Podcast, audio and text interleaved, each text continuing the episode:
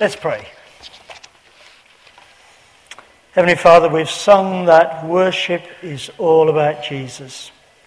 And we thank you that we can come to worship you and we can come to look at your word. And we pray now that your Holy Spirit would speak through what David has written and through my words this morning as well. Amen. Well, good morning, everyone. Uh, if we're followers of Jesus, of course, we uh, know that we've got a lot to be thankful for. We've got all the promises in the Bible to rest our lives on. But of course, if we're real, we know that life isn't always like that. There can be many difficult times, there can be many sadnesses, there can be many problems that we have. Well, what's good about this psalm that we've got in front of us this morning is it deals with these issues and it illustrates one man's response to his life with his God. And it illustrates also one of the main purposes of the Psalms that we are looking at in our series. That is, that the Psalms were a songbook of the people of God when they gathered for corporate worship together. And they would sing this psalm together, which focuses on one man's faith and actions when times of difficulty arise. But it also shows the confidence in God and his ability to worship God through good and bad times. Now, as Will has already said to us, uh, the commentators seem to think that this psalm was written uh, after King David had fled into the desert because his son Absalom had rebelled and taken over the government of the land. Truly, this must have been a bad time for David. We read of this in 2 Samuel 15, verse 23. It says this David fled the city, that is Jerusalem, crossed the brook Kidron, and went into the wilderness. And so, probably, this is the background to this song that we have in front of us. So, let's have it in front of us. We're on page 579. Now, in verse 1, we read that David is a man of faith who has a relationship with God and this is not a general faith. It's not a faith in the religion of his day. No, here he is claiming that God is his God. And in my notes, I've highlighted his. It's his God. The implication is that God is everything to him. It's a personal issue. He can't make a stronger statement. You, God, are my God. So, firstly, then, these words written in verse 1 make plain the tremendously important fact that the seeking and thirsting for God, which we will see of in a moment, is not the seeking of a man who was unacquainted with God. It is not the seeking of a man who had no relationship with God. On the contrary, O God, thou art my God, is the deepest affirmation that between David and God there is a covenant, a relationship based on God's oath. God has said to Abraham in Genesis 17, verse 7, I will establish my covenant between me and you and your descendants after you throughout their generations for an everlasting covenant to be God to you and to your descendants after you, and I will be their God. And so when David says, O God, thou art my God, he reasserts this fact. This is what his faith is based upon. This is the rock under which the quicksands of his own emotions is found. So when he cries out, O God, thou art my God, he doesn't mean that he is lifted above the pangs of problems, of soul thirsting, of, of issues that are giving him uh, sadness. But when he says, O God, thou art my God, he means at least two things. When he thirsts, he will sl- seek to slate his thirst on God alone and not on anything else. O God, thou art my God. And then he means that when he seeks his God, God will be there and God will meet his need. O God, thou art my God. But note also what we read in verse 1. Look at verse 1 again. Not only does he say, O God, you are my God, and my soul thirsts for you in a dry and weary land, but he says, Earnestly I seek you. Earnestly I seek you. Now, the word earnestly means, in the Oxford Dictionary, with sincere and intense conviction. Seriously so. So, this is not a faint longing or a faint effort. No, it's with the greatest effort and conviction of God's character and promises. And David seeks him in his time of trouble. Now, we know, of course, that David was a man of great faith, a man who had seen God at work. Think from the stories we know about David. Think from the earliest time in his life when he was called by God, when God had helped him defeat Goliath, that giant when God had kept him safe from Saul. And despite all these experiences, David still needed to seek after God again. And so we see that if David needed to seek God, how much more do we need to do so in our lives and worship each day? And so, are we like David this morning when we're driven into the wilderness by tragic and painful circumstances, and we begin to suck for air in the quicksands of our emotions when we're overwhelmed by what is happening to us, can we cry out like David, O God, thou art my God? The covenant stands. There is a rock beneath, and it will rise in time to support us. Well, of course, this begs the basic question, doesn't it? Do we have a covenant relationship with God this morning? Because this is the bedrock of this psalm for David. If you say, well, what is this? What's it like? What's this covenant relationship? Well, let me read you the words of a man who made a covenant with God when he was 19 years old. That man was Jonathan Edwards truly a great theologian of the 18th century, who wrote about this some years li- later like this. Jonathan Edwards wrote this. He says, On January the 12th, 1723, I made a solemn dedication of myself to God and wrote it down, giving up myself and all that I had to God to be for the future in no respect my own to act as one who had no right to himself in any respect, and solemnly vowed to take God for my whole portion and happiness, looking on nothing else as any part of my happiness, nor acting as if it were, and his law was for the constant rule of my obedience, engaging to fight against the world, the flesh, and the devil to the end of my life. Now, of course, these are 18th century words, aren't they? But you get the message, don't you? Jonathan Edwards, who was involved later in life in a great renewal in America, was declaring his intention of giving up all for God. Well, have we made a decisive covenant commitment to God? Have we ever met Jesus Christ standing in our lives, standing on our way, having tracked us down on the path of wanting to be boss of our own lives. And in his hands, a declaration of amnesty from God, signed with his own blood, the blood of Jesus on the cross.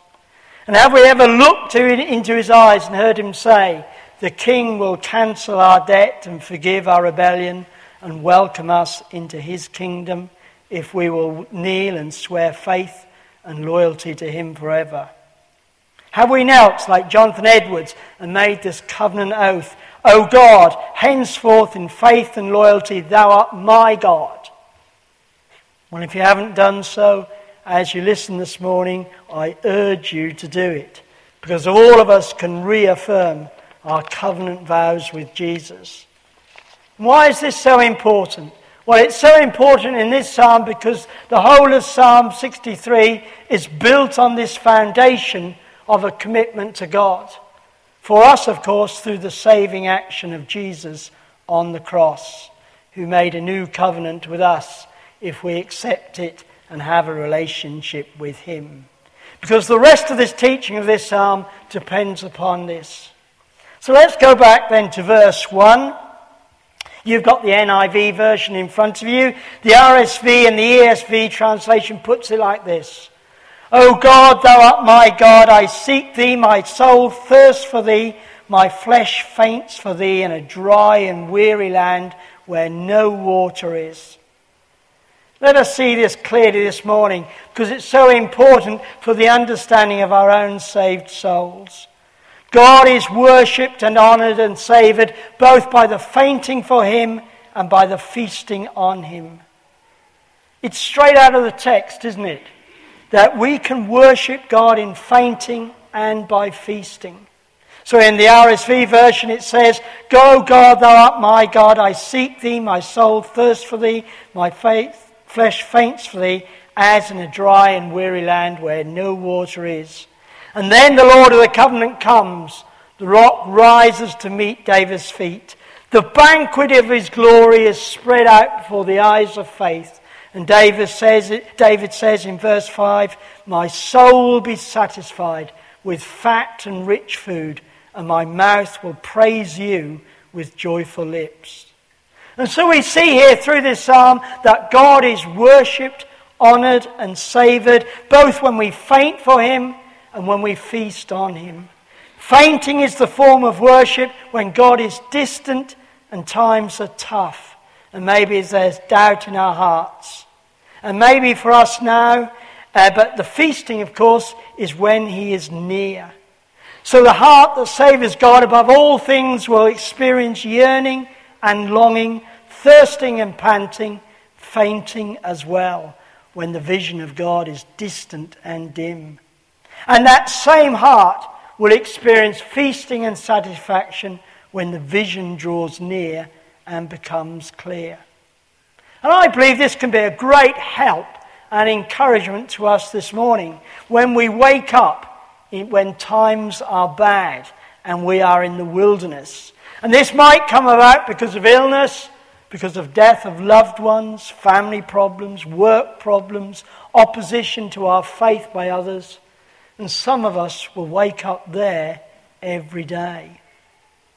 So, what then does true worship look like according to Psalm 63?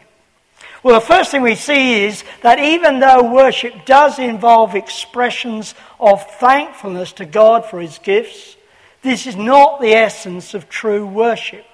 In fact, there is a gratitude to God for his gifts that is not true worship in it at all. In other words, there are people who love their health, their family, their jobs, their hobbies, and they thank God for them often, but they don't love God. They don't savour God. And when God is not savoured for the sweetness and excellence of who He is, He is not worshipped. Now, David makes this plain in the way he expresses his longings and his seeking of God. If you look at verses 1 again, 3 and 6. In verse 1, he says, I seek thee, my soul thirsts for thee, my flesh faints for thee.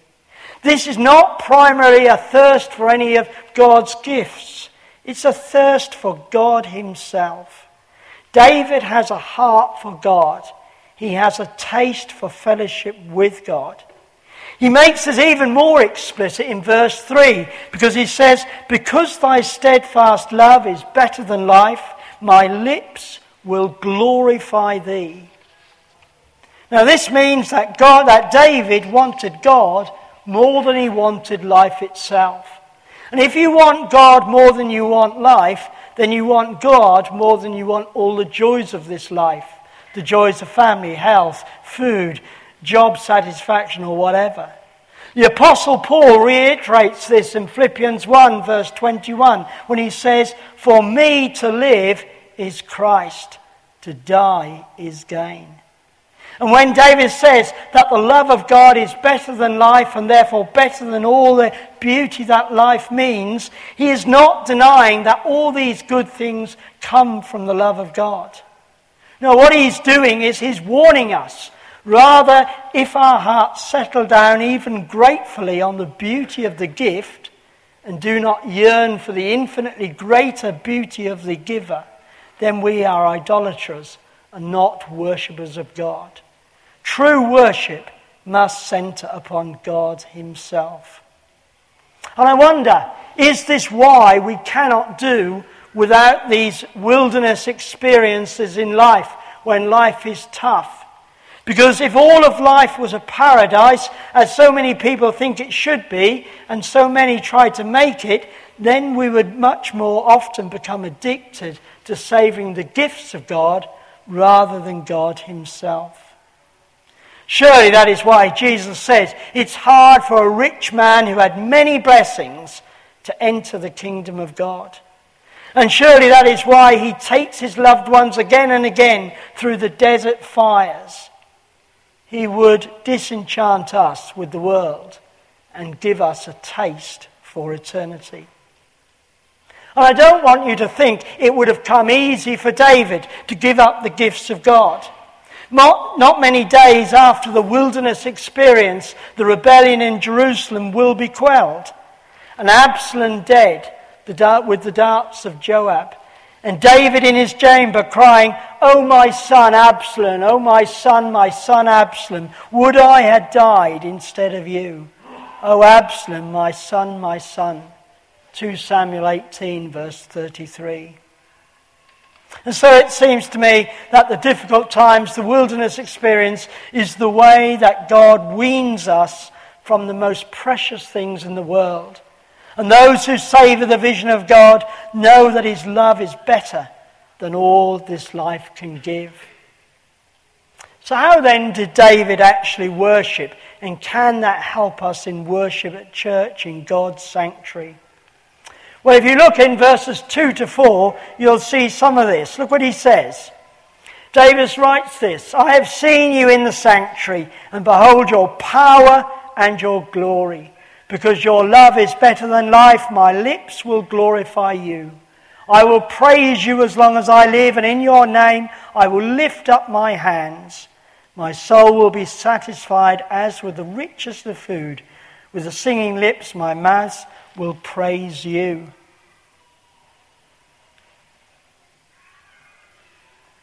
Now we see here that David's worship comes about because he has seen God. And where has he seen God? Well, he's seen God in his power and glory during times of corporate worship within the sanctuary before he was in the wilderness, verse 2. And so we see here the importance of corporate worship. That is, worshipping together with the saints of God. Because this is where we should experience the glory of God and the power of God. And I'm sure that many of you will have had that experience. I've certainly had it, um, particularly at large events like New Wine. And this experience will help us when we're in the wilderness times. Because this led to David experiencing a feast and singing praises to God. Verse 5. Now, neither in the Old nor the New Testament was the worship of God, of course, bound to a building. But in both, God has blessed the regular gathering of his people with the vision of his power and glory. And this is the vision that feeds our souls on Sunday mornings and at other worship times. And then later on in the wilderness, functions to remind us that God is great indeed and makes us thirst and faint for his power and glory again. So, what does this mean then for us here in church if we are regular attendees? Well, when we understand the essence of worship to be the genuine savouring of God, whether through fainting or feasting, thirsting or bursting, we can treat it light, we can't treat it lightly anymore. It becomes the very centerpiece of life. It becomes radically God centered. It becomes intense and earnest. It becomes for most people the only hour in the week when they become silent with reverence and awe before the power and glory of God. And of course, it will include sung worship and bodily acknowledgement of the power and authority of God. And so we have a reference in verse 4 to the lifting up of our hands to God to acknowledge his power and authority. And therefore, as a congregation and church, we need, don't we, to do everything we can to help ourselves to become like David, to go hard after God in worship. But how are we going to do this? What's it going to look like for us? Well, I've got no magic uh, suggestions for us. But as I was reading about this, one pastor had made these suggestions to his congregation on how they could go on this journey of worshipping God. Some of you may agree with this, some of you may not agree with these suggestions, but here they are in any case. Before this first suggestion that this pastor made was before the service starts, each one of us to seek God. Not to be spending time talking to each other, though there's nothing wrong with talking to each other, but spending time seeking God, because this sets the atmosphere of peace and calm. And that's why I had those texts put up on the screen before the service began. Secondly, to have extended times of worship so that we can give God our undistracted attention and not mankind. Thirdly, to have moments of praise and meditation and offering with no verbal direction so that we can deal with God in the stillness of our own hearts. And to let much of the service flow without comment or announcement so as to draw little attention away, uh, away from God and keep God at the center of our worship. Now, some of you, of course, may well not agree with these suggestions. And uh, of course, it depends on how much effort we put in. And then some of us won't agree because most of us didn't grow up in the tradition that took God centered worship seriously. We come, don't we, to church with an attitude that comes from the society we live in. That is the attitude of entertainment. And therefore, except in the most riveting of our moments, our minds easily float from one thing to another. And the thought of exerting effort to direct the mind's attention and the heart's affection towards God is foreign. And therefore, what David described in verse 2 must be learnt. So I have looked, writes David, upon thee in the sanctuary, beholding thy power and glory. Well, there we have it this morning. That's what David is saying to us. May God give us a passion and a thirsty heart to worship God in the corporate sanctuary, in the times when we meet together, to savour the vision of God which will spread out into the community in which we live. Because the greatest witness to the community outside is the presence and power of the living God amongst us, which the Holy Spirit brings when God is the centre of our worship. Let us pray that our worship will provide us with the opportunities to experience the living God in his power and glory, which will bolster our faith in times of wilderness experiences, in whatever form they take, because we know we will all experience them in our lives here on earth. Let me finish with a quote from Psalm 79, verse 9.